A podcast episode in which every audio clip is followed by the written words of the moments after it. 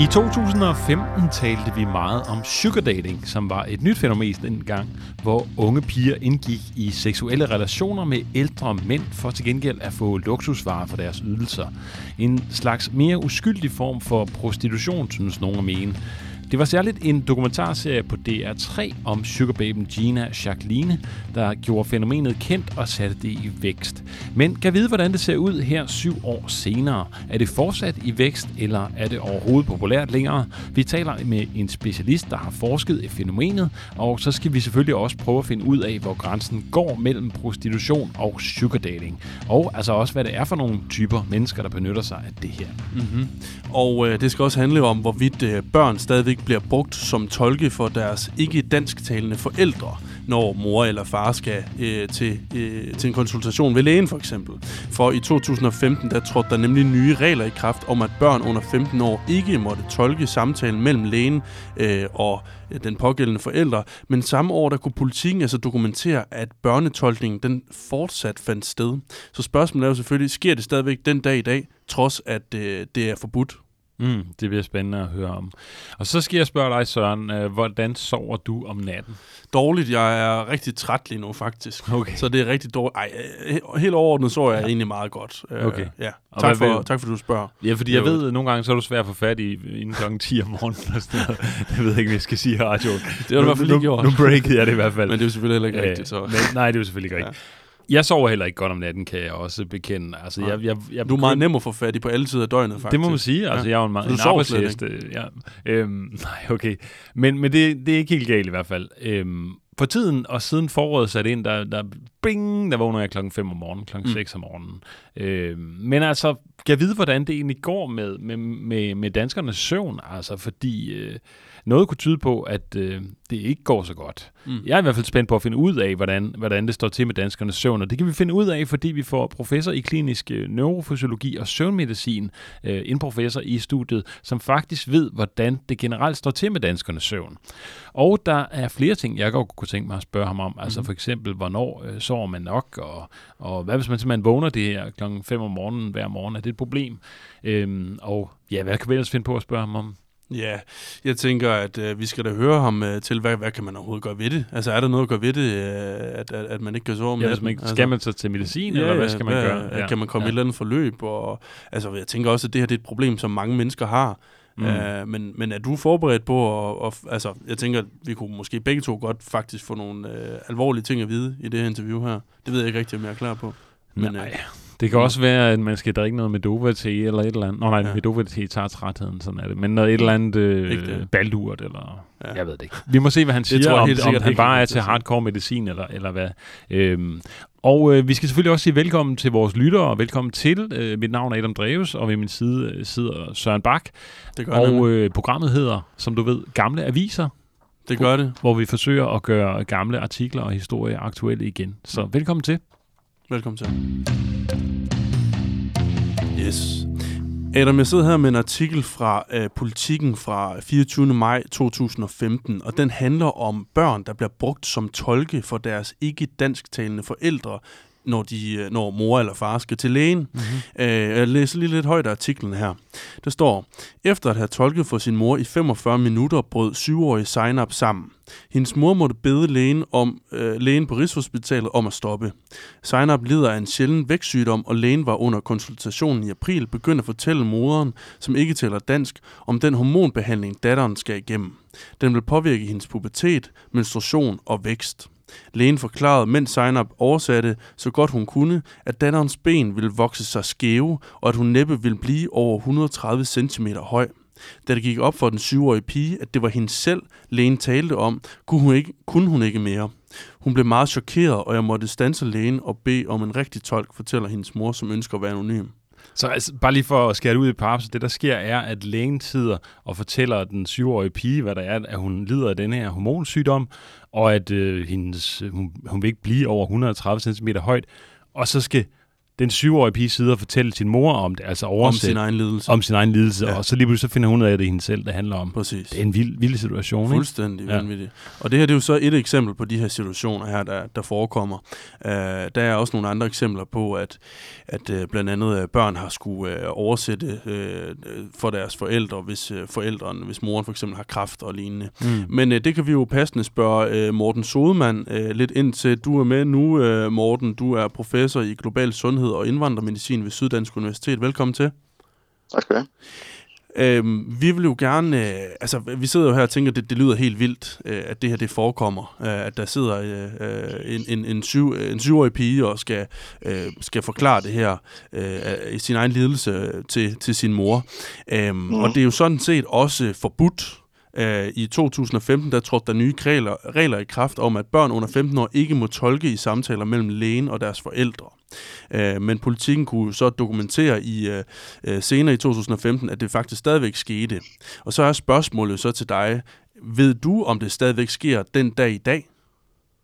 Det gør det, ja. Altså, for øh, jeg mindre end et døgn siden... Øh oplevede det, og i, i uh, forrige uge oplevede det uh, personligt i, i vores egen sammenhæng, at, uh, at de havde, forældrene havde taget deres barn ud af skolen og, og tog ham med til, uh, til lægesamtale, fordi at de uh, havde fået et uh, gebyr uh, for den forrige samtale, hvor der var en tolk med, uh, og uh, moren var lige blevet arbejdsløs, og faren var kronisk syg og havde store medicinudgifter, så de havde ikke råd til tolkegebyr, så derfor tog de sønnen ud af skolen.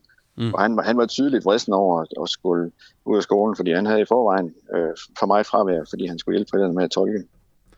Og altså, det, ja, okay, altså det der gebyr, det synes jeg, jeg har hørt noget om. Er det et nyt fænomen? At det, ja. Er der ikke nogen partier, der har presset det igennem? Det er, har været der et par gange nu, men nu, nu er det, hvad skal man sige, nagelfast. Både den blå regering og den nuværende regering har, og vi skal sige stedfæste, det, det mener de simpelthen bare. Og, og de er fuldstændig kolde over for faglige argumenter om, at det skaber ulighed og, og skaber nogle utrolig vanskelige patientsamtaler, øh, hvor der enten så er der jo børn med, eller også så er der nogle pårørende med, eller der er en nabo med, eller også så er der slet ikke nogen med, ikke? Så man sidder med sådan nærmest tegnsprog og skal, skal forklare for eksempel den situation, mm. I beskrev før for Politikken, ikke? Altså mm. kan man jo ikke beskrive med tegnsprog. Mm-hmm. Nej. Så konsekvensen af, af det her lovforslag er simpelthen, altså at de skal betale gebyr, det er, at, at de tager familiemedlemmer og børn med i stedet for til at oversætte for dem. Jamen altså, hver gang man ikke bestiller en tolk, så bestiller man i virkeligheden en børnetolk næste gang, ikke? Altså, mm. Og det er det, jeg, vores politikere ikke forstår, og det er det, vores, vores kolleger heller ikke forstår, men, men de sidder jo i en situation, hvor de, skal, hvor de har ti minutter, og de har ikke tid til at, at finde ud af, hvordan man får fat i en tolk. Nej, nej, det er... Og det kan man heller ikke altid, ikke? Så, så de tager jo bare den lette vej, og så bruger man dem, der er med, ikke? Og det er jo påfaldende tit børn, som er bedst til dansk. Okay. Øh, og, og så bliver det jo en, en, en situation derefter, at børnene opdager ting, som de ikke skal opdage. De er udsat for, for oplysninger, som, som de har meget, meget vanskeligt ved at håndtere i deres alder, og mm. øh, skal så også, og det er det, som jeg måske virkelig er mere bekymrende ved det, vi har interviewet en lang række børn af flygtningeforældre. Det, der er aller værst for dem, det er, at de får skylden, hvis der er noget, der går galt. Hmm. Hvordan? Øh, og de kan, nogle af dem, de er simpelthen udstødt af familien øh, for, for at have angiveligt tolket forkert. Det har de så ikke, men, men de har i hvert fald ikke fået det forhandlet igennem, som, som man troede, man ville have forhandlet igennem, hmm. enten i kommunen eller, eller på sygehuset. Så det, det er faktisk den, den skjulte, hvad skal man sige, stressfaktor i det for børnene. En ting er, at de hører ting, de ikke skal høre, og de bliver traumatiseret af det. Noget andet er, at de faktisk bliver uleset, og, og nogle af dem helt smidt ud af familien, Hva, fordi at de ikke... Uh, kan du give et eksempel på det? Det lyder jo helt vildt. Jamen det er jo, at man for eksempel ikke får forlænget opholdstilladelsen, øh, eller at, øh, at lægen ikke forstår, øh, at man, hvad det var for en slags medicin, man gerne vil have. Øh, nogle gange kan det være det der med, at, at man skal finde den billigste medicin, og så hedder medicin pludselig noget andet, og man er tryg ved den gamle. Og hvis børnene ikke forstår, hvorfor det er vigtigt, og hvad det egentlig er, der er problemet, og ikke rigtig får det oversat ordentligt, så får de igen den samme medicin, mm. og så får børnene balladen. Mm. for at far får den samme medicin, mm. øh, som han ikke vil have. Ikke? Ja, det er et stort det, det er små konflikter, ikke? Ja. Men nu er der jo nogle regler, altså som, som Søren sagde for lidt siden, altså i to tusind og femten kom der nye regler om, at børn under femten år ikke må tolke i samtaler mellem læger og deres forældre. Ja. Og du siger så, at det sker alligevel, øh, fordi at der Jamen, ikke er gebyr. Jeg tror, at Institut for Menneskerettigheder lavede en undersøgelse blandt en, en lang, lang række læger, Øhm, hvor de fandt, at en ud af fem læger havde brugt børn som tolke. Så, så men hvad, men det, hvad, det, er pro- jeg... hvad er problemet her så? Altså, er det lægen, vi skal, vi skal, skal anklage og sige, altså hvorfor lader lad vedkommende børn tolke, når det er forbudt? Øh, eller, eller hvor skal vi rette skytset hen? Altså, man skal jo nok forstå, hvad skal man sige, sammenhængen en lille smule. Øh, som jeg sagde før, hvis man ikke bestiller en tolk, så bestiller man jo en børnetolk næste gang.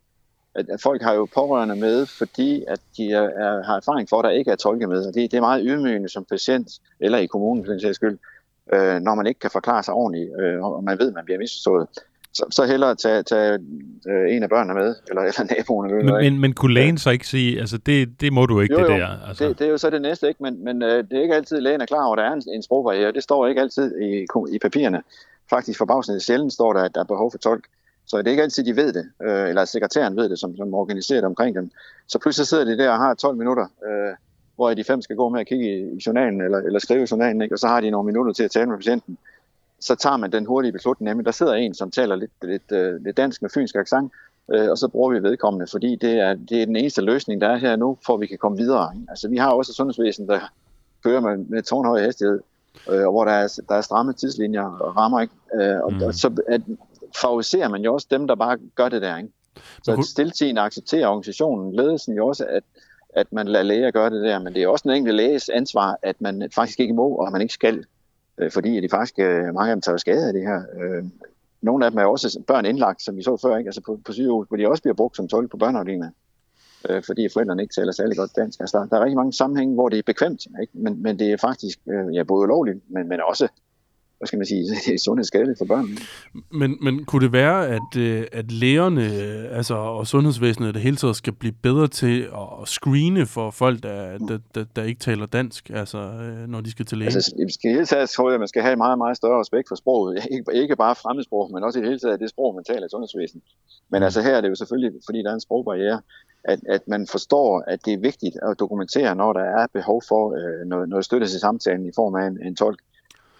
Det andet er jo, at, at de fleste regioner har jo intet gjort på det her område. Tværtimod har man jo ladet stå til i, i mange år, sådan, så der er en, en underskov af små tolkebyråer med, med nogle gange decideret underløbet, andre gange middelmådige tolke. Altså Region Syd har vi jo fået trumfet igennem, at, at regionen har sit eget øh, sygehustolkebureau, og det bliver nu udbredt til, at det også skal være i almen praksis hos de praktiserende læger, ikke? Altså, hvor, hvor det er os, der udvælger dem, træner dem og uddanner dem og vedligeholder deres, deres kompetencer. Mm. Det burde de andre regioner, uden at blinke, have indført for mange, mange år siden. Mm. De burde også indføre et videotolkesystem, som gør det meget nemmere at bestille en tolk, mm. øh, akut for eksempel. Ja. Øhm, der er en akut tolkefunktion, som Folketinget vedtog, øh, som ligger på, på Syddansk, men der var ikke nogen, der brugte den, så nu lukker den.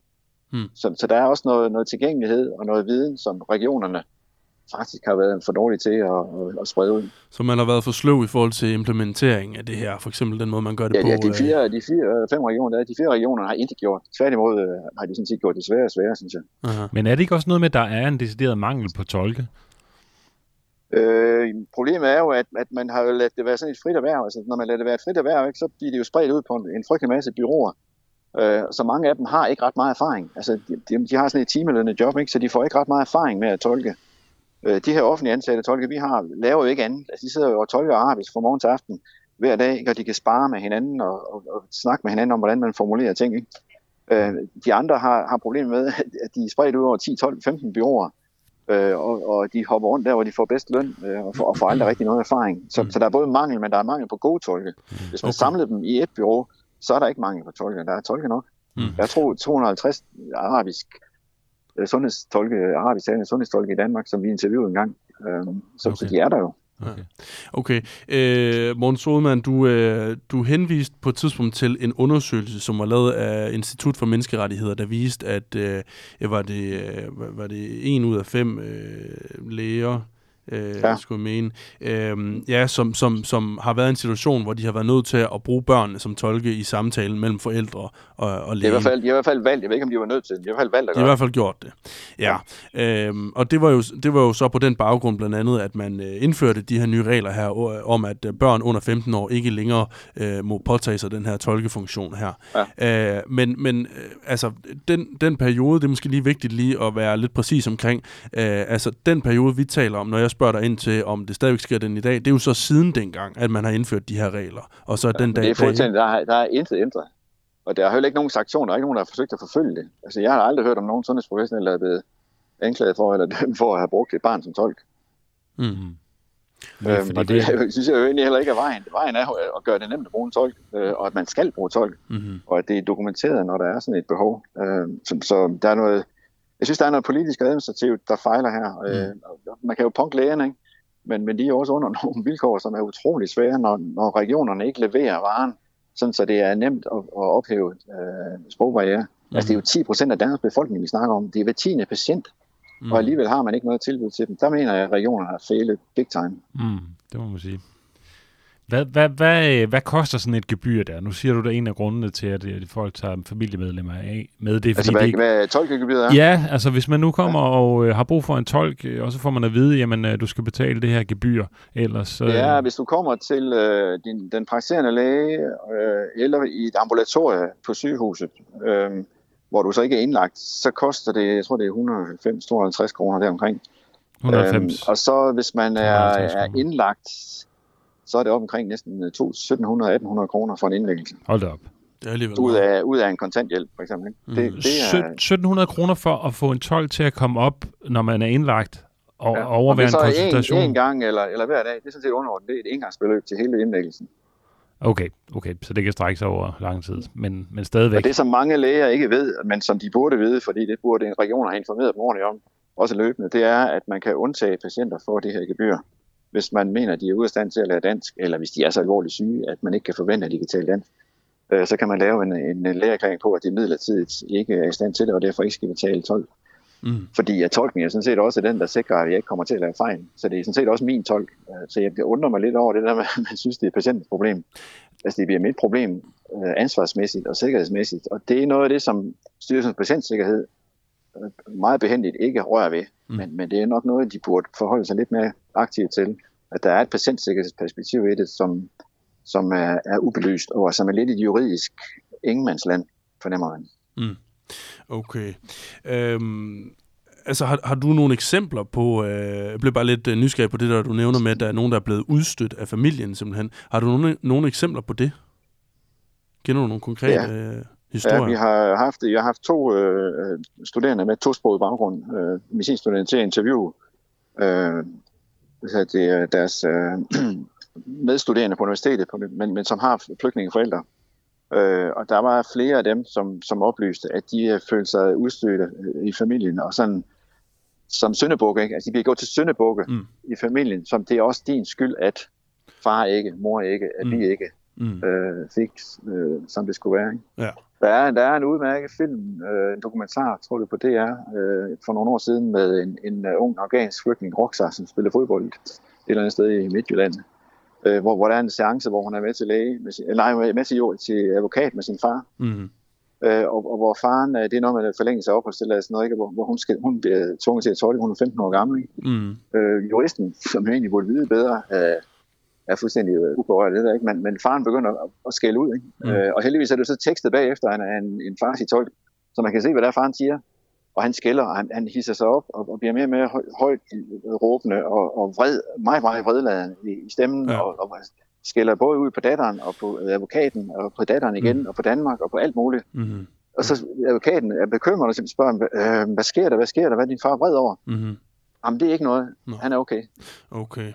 Alright. Nå, Fordi Morten... hun, skal ikke, ja, hun skal ikke have noget klinge der, ikke? Nej, klart. Okay, øh, Morten Sodemann, øh, vi når ikke mere øh, tiden løbet, mm. men det var øh, super interessant og, og, og enormt vigtigt. Så vi kan jo simpelthen konstatere, at det her med at bruge børn som tolke, det er noget, der stadigvæk forekommer i dag. Ja, det gør det bestemt. Øh, ja. Og, og vi det kan jo... også sige, at det er et politisk problem, må man nok sige. At... Ja, ja. ja, juridisk. Altså, der er jo ikke nogen, der forfølger det heller ikke. Ja, for, for der er mange her. problemer her til fat i. Ja, Tusind tak, fordi du var med, professor i global sundhed og indvandrermedicin ved Syddansk Universitet, Morten Sodemann.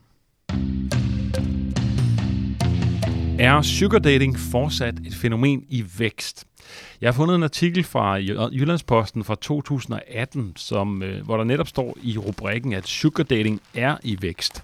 Nogle sugarbabes og sugardaddies er tiltrukket af spændingen og det grænseoverskridende, for andre er det køb og salg af seksuelle ydelser. Længere nede i teksten hedder det, jeg læser højt her, hjælp min datter sugardater. For fire måneder siden modtog Jyllandsposten en besked via avisens Facebook-side. Hjælp, min datter på nitten supplerer sin S U med, som, med sugardating, og jeg ved ikke, hvad jeg skal stille op. Sådan skrev en mor fra Østjylland, som netop havde fundet ud af, at datteren, som går i anden G på gymnasiet, havde en profil på sugardaters punktum d k, hvor hun tilbød sex for penge og gaver.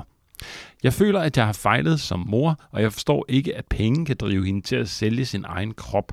Jeg har meget svært ved at takle det. Skal jeg konfrontere hende og sige, hvad jeg mener om det, eller skal jeg lade som ingenting og leve med det?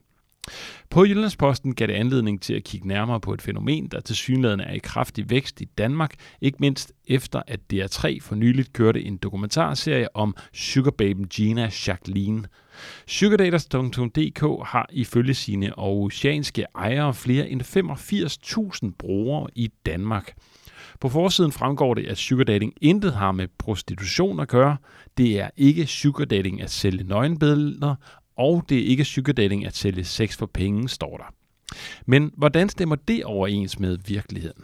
Jyllandsposten har i de seneste uger dagligt bragt artikler om sugardating og gråzone prostitution, hvor fronterne har været trukket skarpt op. Reden Ung har advaret om de psykiske konsekvenser for sugardaterne. Psykoterapeut Gitte Sander har fortalt om de tidligere sugardatere, som hun hjælper med at bebrejde traumerne efter sugardating. Og Center for Seksuelle Overgreb på Rigshospitalet og bistandsadvokat Helle Hald har anskueliggjort, at man som kvinde udsætter sig selv for risiko for overgreb, når man dyrker sugardating. På den anden side har antropolog Christian Groes fra Roskilde Universitet og seksologiprofessor Christian Graugård fra Aalborg Universitet advaret mod at panikke og omtalt sugardating som en mulig mangfoldiggørelse og en nyfortolkning af seksualiteten, som langt fra er ødelæggende for alle, men måske kan kaste nogen, som i forvejen er sårbare, ud i noget, som de ikke kan administrere. Og netop antropolog Christian Groes, der også har forsket i sugardating, er med på en telefon nu. Velkommen til. Ja, tak. Øhm, nu bliver du jo ligesom her i det, jeg læser op fra Jyllandsposten, øh, repræsentant for en, en linje, der fortolker øh, sugardating som, som en, en, en nyfortolkning af seksualiteten. Øhm, Er det stadig en, en, en, en, et stort sted, du, du holder fast i? Øh, kan du lige gentage det? Der er lidt udfald på, på telefonen. Alright. Jeg vil egentlig hellere starte et andet sted, Christian. Vil du ikke prøve ja. at, at forklare, hvad sugardating er, altså, og hvor det adskiller sig fra helt almindelig prostitution? Jo, altså, vi, altså sugardating, det er, det er sådan defineret som, øh, som udveksling af materielle goder, altså det vil sige gaver, penge og tjenester, til gengæld for øh, sex eller kys eller selskab eller andre intime ting. Og så er det også forstået sådan, at det normalt er mellem en ældre person og en yngre person. Normalt en ældre mand og en yngre kvinde. Mm. Så det er sådan, man overordnet definerer øh, sugardating inden for, for forskningen, hvor det også bliver kaldt for byttedating og, og transaktionel sex mm. og den slags. Og, og hvad er det så, der adskiller det fra almindelig prostitution? Er det, at det er taler om materielle goder ja. i stedet for, for, for cool cash? Vi kan starte, vi kan også starte med at sige, hvad adskiller det fra almindelig dating? Mm-hmm. øh, og, øh, og der kan man sige, at der, der, der er det mere eksplicit, at man får noget materielt. Men vi skal huske, at i almindelig dating, der er der også nogen, der bliver inviteret på middag. Øh, hvor eksempelvis ofte det er så manden, der betaler middagen, eller øh, drinksene i byen. Det er der sikkert mange, der har prøvet. Eller kvinden. Øh, så det er noget med, hvor går grænsen fra det til sugardating, og fra sugardating til prostitution. Mm. Det vi tit plejer at kigge på, det er det med penge, kontanter. Altså en middag, det sænker vi en år, og det, det er fint, det er bare dating, men kontanter, det er noget øh, helt andet. Og det kan det også godt være, øh, hvis det er det, man fokuserer på. Man kan også kigge på, når man skal vurdere det her, det her med, om man har valgmulighed, altså har man mulighed for at sige fra. Og der skal vi lige huske, at i sugardating, der vælger de her øh, sugarbabes jo ofte mellem øh, rigtig mange forskellige mænd. Det kan være to hundrede til tre hundrede mænd, der skriver til dem, og så vælger de den, de helst vil se. Det er jo ikke, betyder ikke nødvendigvis, at de, det så er, er fryd og gammel og, og så videre, men, men det er selvfølgelig noget andet, end hvis man arbejder på et, et bordel eller eskort. Der siger man jo ikke nej til de første et hundrede og nioghalvfems kunder, der ringer. Det kommer vel an på, øh, så, hvor populær så, man er, gør det ikke det? det jo, altså hvis man, er, hvis, hvis, man, hvis man arbejder som eskort eller på bordel, så siger man øh, ofte jo, så, så er det meget få, man siger nej til. Man siger jo kun nej til dem, der er usonerede eller ubehagelige. Okay. Øh, men det, så ikke, det er jo ikke sådan, man sidder og vælger ligesom på Tinder. Så man kan sige, at, at på nogle punkter, der minder øh, sugardating online mere om Tinder, og på nogle punkter minder det mere om eskort prostitution. Mm. Mm, okay. Og altså nu, øh, det helt store spørgsmål for os jo, det er jo, altså i to tusind og atten var sugardating et fænomen i vækst, og så skal vi jo gerne høre, om det, hvordan det ser ud i dag, altså syv år senere her. Ja, altså i, i, i de undersøgelser, vi har lavet, og det, det forskningsprojekt, vi har, har haft i gang i tre år, øh, der, der, der viser det sig, at der, der godt kunne være noget, der peger på, at, at det har været i, i, i en form for vækst. Øh, altså blandt andet så har VIVE i forbindelse med vores projekt og undersøgelse peget på, at, at op til fem procent af unge har prøvet at, at udveksle øh, gaver eller penge for, for intimitet. Øh, og der er en anden undersøgelse, som viser, altså som er lavet blandt en, en yngre gruppe, øh, som viser, at to procent har de erfaringer. Og det skal så sættes op over for den, den seneste undersøgelse af det her i Danmark, hvor der var en procent. Så kan man sige, en til to procent, det er selvfølgelig ikke det store, øh, men alligevel er der en tendens. Og hvis man så samtidig kigger på antallet af profiler på de her sugardating hjemmesider, mm. så er, er der kommet langt flere profiler.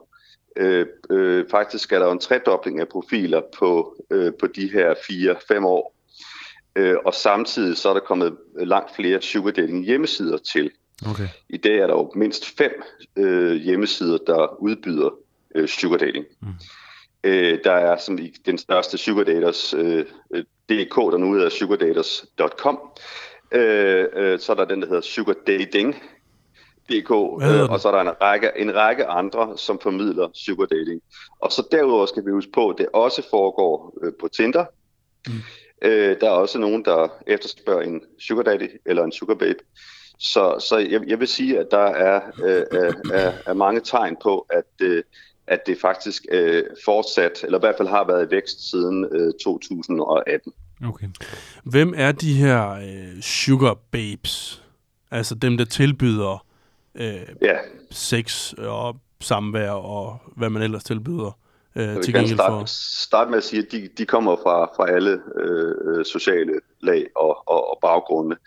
Øh, men der er til sydenlandet en, en, en social slagside på den måde, at, øh, at øh, kan man sige, øh, flertallet af dem kommer fra, fra lidt lavere, han har sagt sociale lag, eller fra familier med Med, med, med forskellige grader af, af svigt. Øh, øh, men dermed ikke sagt, at, øh, at det sådan er udelukkende af socialt udsatte. Øh, det er, men det er det også. Øh, men, men, øh, men vi har altså mødt øh, sugarbabes fra alle øh, sociale lag. Øh, øh, sågar øh, øh, folk, der, der, der er øh, journalister, øh, ja. forfattere øh, og, og den slags. Det er jo ikke flertallet, men det er egentlig bare for at illustrere, at det kommer det fra alle, øh, øh, alle dele af samfundet. Mm. Ja. Okay. Og det er jo også rigtig mange unge mænd, øh, der er sugarbabes. Øh, der, der er jo noget, der tyder på i vores øh, den undersøgelse her, at, at der måske øh, er lige så mange unge mænd, øh, der har været eller prøvet den her type af udveksling, som der er unge kvinder. Og det vil jeg så sige i langt de fleste tilfælde øh, homoseksuelle mænd. Okay, ja. Mm. Så der er altså også rigtig mange mænd, øh, yngre mænd, der har, har de her erfaringer. For man kunne forestille sig, øh, ja, med ældre kvinder, der er måske ikke så stor business i det. Øh, der er ikke så frygtelig mange sugar mamas. Det tror jeg mere er en, måske en mandlig fantasi, ja. end det er virkeligheden. Er det ikke, det, er, det er meget få procent øh, ud af dem, vi, vi ser, som, som rent faktisk er øh, en toyboy-sugar-mama-relation. Det, det er et meget marginalt fænomen i forhold til resten. Jeg tror, det mest øh, søgte ord på danske Pornhub, det er mom. Altså, eller milf, så, så det siger noget om, om unge mennesker, hvad det siger i hvert fald.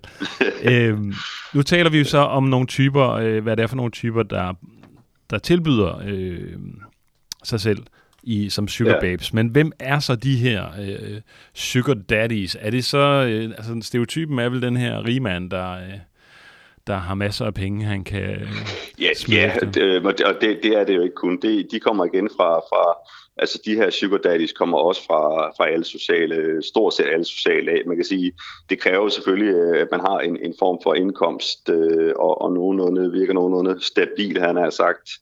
Fordi nogle af sugarbabesen er, er ret kredsende. Øh, hvis der er mænd, der eksempelvis øh, er for... øh, altså ikke skriver pænt, eller øh, hvor man kan mærke på sproget, de ikke er, er særligt uddannede, eller at de tilbyder meget lave beløb, jamen så bliver de sorteret fra. Så, så, så man kan sige, at øh, jo mere øh, veluddannet og, og jo flere penge man tjener, jo større chance er der for ligesom at komme i kontakt med sådan en, en sugar babe. Mm. Um, og det vil jeg jo så sige, det, det, de, altså man kommer fra alle lag, men der er nogle minimumskrav, som de kvinder de, de sætter. Det, det, altså blandt de professioner, vi hører om, der kan det være sådan noget som, øh, og det er ikke for at stigmatisere øh, de grupper, men det kunne være for eksempel øh, ingeniører, øh, øh, ingeniører, læger, øh, jurister, Øh, og, og, og i den i den dur, men det kan for så vidt også nogle gange være en øh, han har sagt en, en håndværker eller, øh, eller en pædagogmedhjælper. Ja. Altså, men, men det er og det er det vi vi hører ofte om nogen med et højere uddannelse og med en mm. en rimelig indkomst. Okay. Christian Groes, øh, altså det, så det vi ligesom, hvis vi skal prøve sådan at opsummere lidt, så er det, at øh, sugardaterne her, det er, der er en social slagside, siger du. Det flertallet af dem er nogen, der kommer fra, øh, øh, altså nogen, der ikke hører til den øh, høje ende af øh, klassesamfundet, kan man sige. Der er, du, øh, ja, der, ja. Og der er noget med noget svigt også. Øh, ja. Jo, altså ja, det gælder uden... ikke dem alle sammen, men der, der er i hvert fald nogle tendenser i den retning. Men, men er det flertallet, der, der ligesom hører til i... underklassen. I underklassen. Ej, det, det, det er svært at sige med sikkerhed. Nu, nu i vores projekt har vi fokus, bevidst fokuseret på dem, der er marginaliseret og, og udsatte. Øh, så så det, er, det er svært at sige, om det, om det gælder hele vejen mm. rundt. Det er også svært at få kontakt med den brede gruppe af, af, af, af sugar babes. Ja. Øh, vi kan i hvert fald bare konstatere, at de kommer fra alle sociale lag. Øh, og det vi så har haft me- mest fokus på, det er dem, mm. øh, som er, er lidt mere udsatte. Ja. Øh, og som har oplevet øh, svigt. Men forskellen er, hvis vi lige sådan skal prøve at tegne det meget firkantet op, forskellen på prostitution og sugardating er simpelthen det her med, at man har et valg om, hvorvidt man vil øh, gå på en sugardate med en sugar. Altså man, man kan sige, man har også et valg som sexarbejder og prostitueret. Forskellen her, man, man, kan, man udvælger, der er en lang udvælgelsesproces, ligesom der foregår på Tinder, mm-hmm. øh, for dem, der har prøvet det. Øh, der er det jo også sådan, at øh, det er jo ikke alle, man swiper hen igennem, man siger ja til. Mm-hmm. Der er nogle få, man swiper sig højere på. Øh, så så, så det, det, er jo det, det er jo det ene af det. Så er det også, hvordan man selv opfatter det. Mm. Altså, de, der er mange af de her kvinder, der, der ikke opfatter sig selv som sexarbejdere og prostituerede. De vil heller ikke have, at det, det er noget med, at mænd spørger, hvad koster det? Eller sådan noget. Aha. Det bryder de sig ikke om. Det synes de er ubehøveligt. De vil gerne have, det foregår mere diskret. Okay, øh, så det er det også noget med, hvordan de selv ligesom, definerer det. Ja, hvordan man selv opfatter det, har jo ret stor betydning. Mm. Altså, hvis man sammenligner med, at man tager på en date, hvor man betaler middagen. Hvad er det? Mm. I, uh... altså, det er det, der er mange af os, der har prøvet. Men ud fra en definition vil det være prostitution. Ud fra en anden definition vil det være dating. Jeg vil nok sige, at at give en middag til, til en kvinde, man møder, er dating. Mm. Men det kommer an på, hvordan, øh, hvis I forstår, hvad jeg mener, at yeah. man... definere det her, ikke? Fordi ja, der, der foregår udvekslinger af... i alle øh, relationer. Mm-hmm. Så spørgsmålet er, hvad der forventes ja. lige præcis, og hvor, hvor tydelige øh, udvekslingerne er. I, her i øh, artiklen her fra, fra Jyllandsposten, der har vi jo Reden Ung ude og advare om de psykiske konsekvenser for sugardaterne. Vi har en psykoterapeut, der taler om, at de er blevet traumatiseret af nogle af de her sugardater, og Center for Seksuelle Overgreb og alt muligt, ja, at skuliggør, ja. at, at kvinder udsætter sig selv for en stor risiko for at, at blive øh, for overgreb. Og der kommer dig og Christian Graugård fra Aalborg Universitet, som er seksologiprofessor, ind og siger, jamen, lad nu være med at panik. Altså, sugardating er en mangfoldiggørelse og en nyfortolkning ja. af seksualiteten.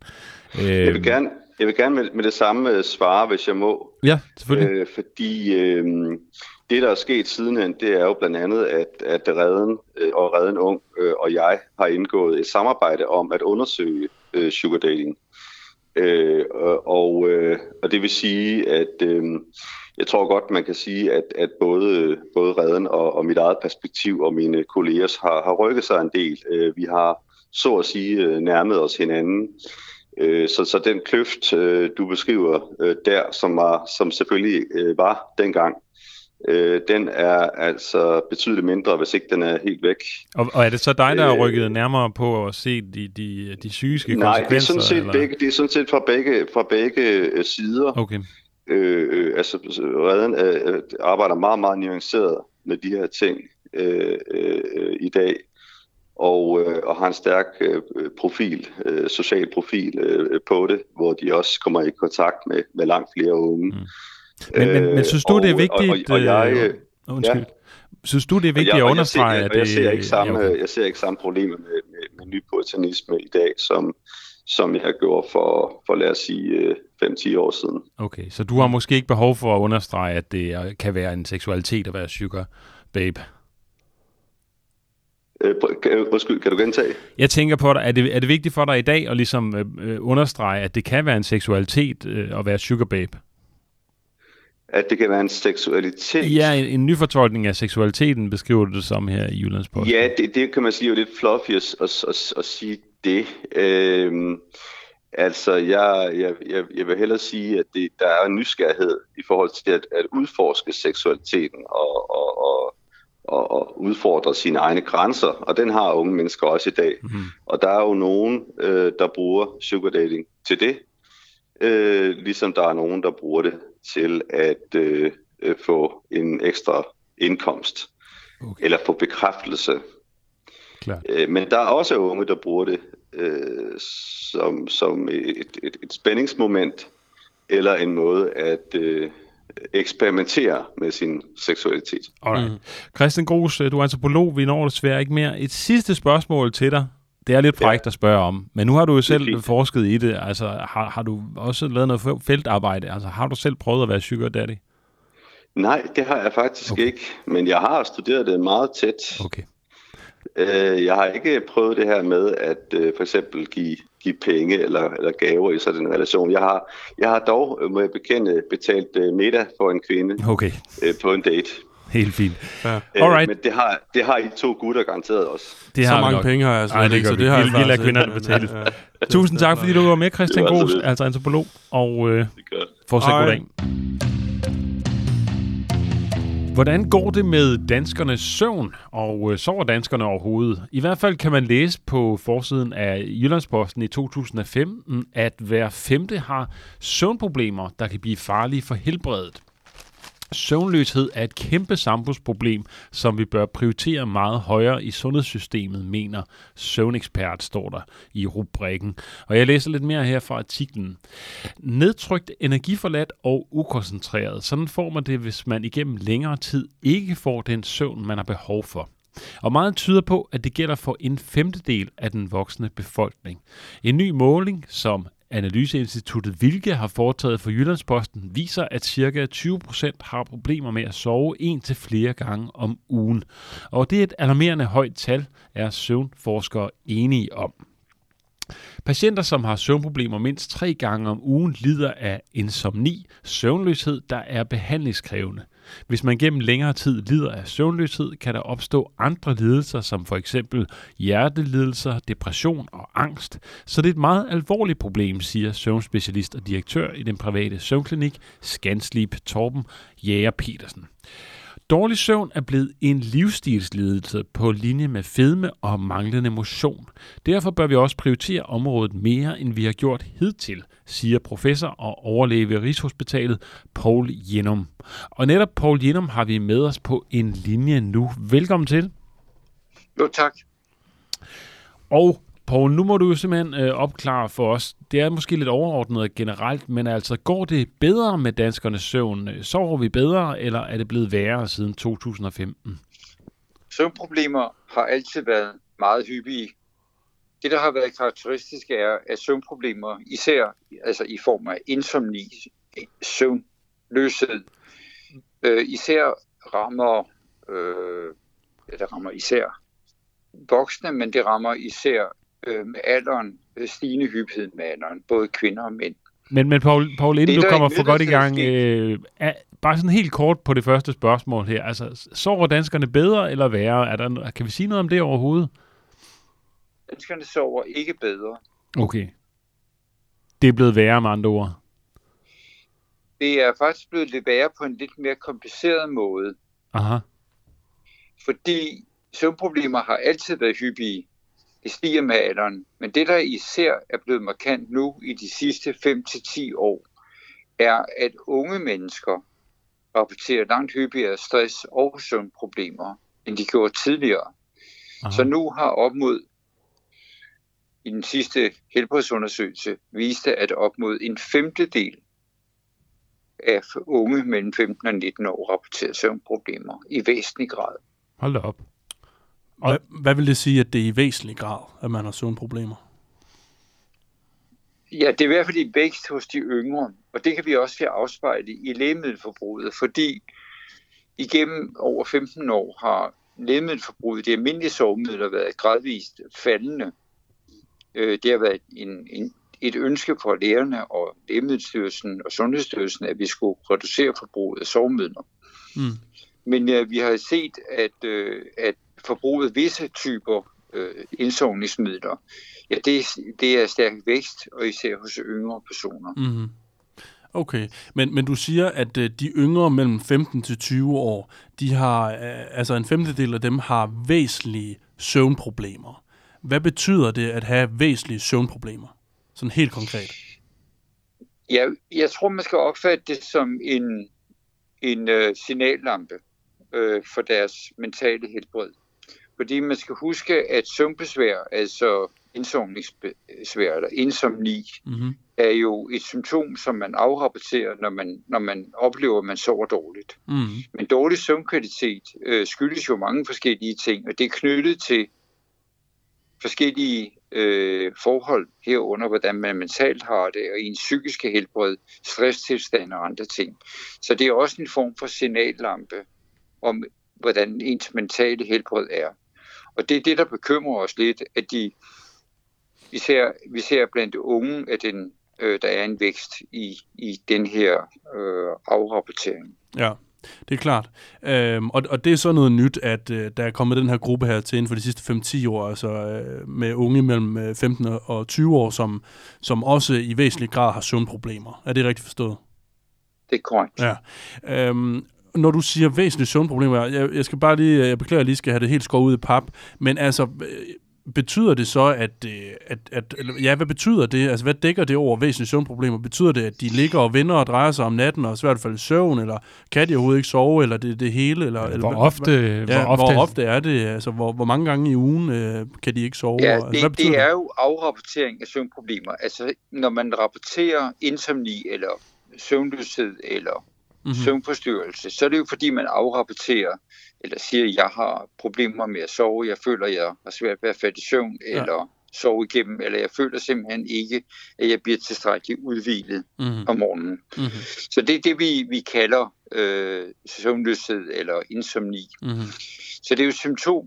Øh, det er jo ikke noget, vi nødvendigvis har en test for, vi har ikke nogen blodprøve, der kan vise, at man har det her emne.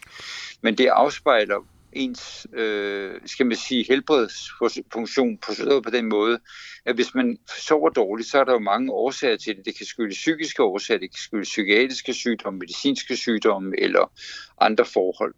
Men det er sådan, at, at søvn er jo et fænomen, der er fireogtyve syv, det vil sige, at hvis man øh, har forskellige ting, man tænker over i hverdagen, eller bekymres ved, eller føler sig stresset ved, mm. ja, så tager man det med i seng.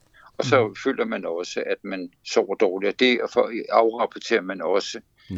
Som problemer. Det er jo en klassiker. Okay. Normalt så hører man jo, at folk øh, tager søvnmedicin for ligesom, eller sovepiller, hvis de har problemer med at sove igennem længere tid.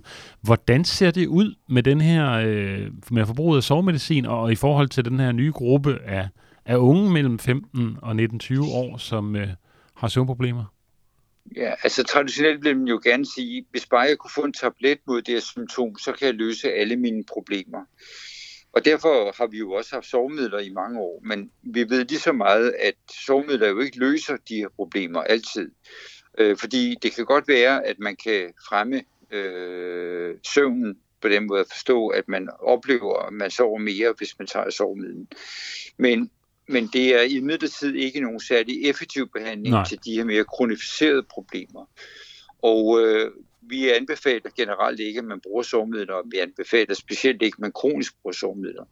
Fordi det er jo, afspejler jo andre faktorer. Derfor anbefaler vi også, at øh, man kigger på andre faktorers betydning. Klart. Men, men hvordan ser forbruget af sovemedicin ud for den her nye gruppe? Ja, det interessante er, at øh, især en type øh, sovemidler øh, er steget meget kraftigt øh, i Danmark, men faktisk også i de øvrige skandinaviske lande, og især inden for den her aldersgruppe. Det, en del af det skyldes øh, forbrug i øh, diagnostik inden for visse psykiatriske sygdomme, f.eks. A D H D, men vi ser også et øget forbrug i, øh, i blandt ikke Øh, psykiatriske indikationer. Mm-hmm. Faktisk er sovemiddelforbruget over in, in, inden for den her gruppe steget ret mange gange inden for de sidste fem til ti år. Og, øh, og det, det er jo noget, vi noterer os, at det her forbrug er steget så kraftigt. Hvor mange gange er det steget? Ja, det er steget en, en små fem gange inden for de sidste ti år, øh, sovemiddelforbruget af, okay. af, inden for den her type medicin. Okay. okay. Og hvad, hvad er problemet egentlig med det? Altså, hvad er, altså, er det ikke fint nok? De kan vel bare tage noget, de kan bare tage nogle de piller der. Altså, det, hvad er problemet? Ja, altså nu er det melatonin, jeg lige snakker om lige nu. Mm. Øh, det er ikke fordi det stof har så mange risici i sig selv, men det er jo indikativt for, at der er et generelt sundhedsproblem, et generelt mentalt øh, helbredsproblem blandt øh, yngre personer. Mm. Så det er, en, det er en, en form for signal om, at der er et, et problem. De fysiske helbredskonsekvenser af det, det har vi kun sparsomt belyst, fordi langtidsobservationer, altså det vil sige statistisk øh, observationer over længere tid, øh, den har vi ikke tilgængelig. Mm. Fordi det er sket over ganske kort, kort tid, så vi har ikke langtidsstudier af betydningen af det her. Nej, okay. Øhm, så, så det er mere sådan et, et symptom på, at, at, at de at, hvad hedder det, unge danskere i den her aldersgruppe mellem femten og tyve år, de, de altså ikke har det godt øh, altså mentalt, det her med, at de, de så sover dårligt, end det er... Øh, det er korrekt. Ja. Det, det er en form for indikation på, ja. At der er en øh, ændring i den, det, det mentale helbred. Mm-hmm. Okay. Og det her med, at de er begyndt at tage sovemedicin, altså der er sket en femdobling, siger du. Hvor, hvor stammer det data fra? Er det noget helt nyt data, eller er det noget, man har vidst længe? Det er sådan, at øh, vi i de skandinaviske lande, og i særdeleshed i Danmark, har meget øh, gode statistiske registreringer af alt, hvad vi øh, af, af forskellige årsager, og præcist har vi i særdeles godt et øh, lægemiddelregistreringssystem i Danmark, og det indbefatter også sovemidler. Mm-hmm. Derfor har vi en meget nøjagtig registrering. Så det er helt, helt nye tal, eller hvad? Det er helt nye tal, ja. Okay. Mm. Og altså, hvad, hvad kan det skyldes, altså, at, at så mange øh, har, har, har dårlige sove... sove øh, ja, det vil jo være dejligt, ja, fordi vi ser, at der er en afrapportering af søvnproblemer, så siger vi, jamen, så skal vi bare øh, løse det søvnproblem, så vil vi løse alle problemer.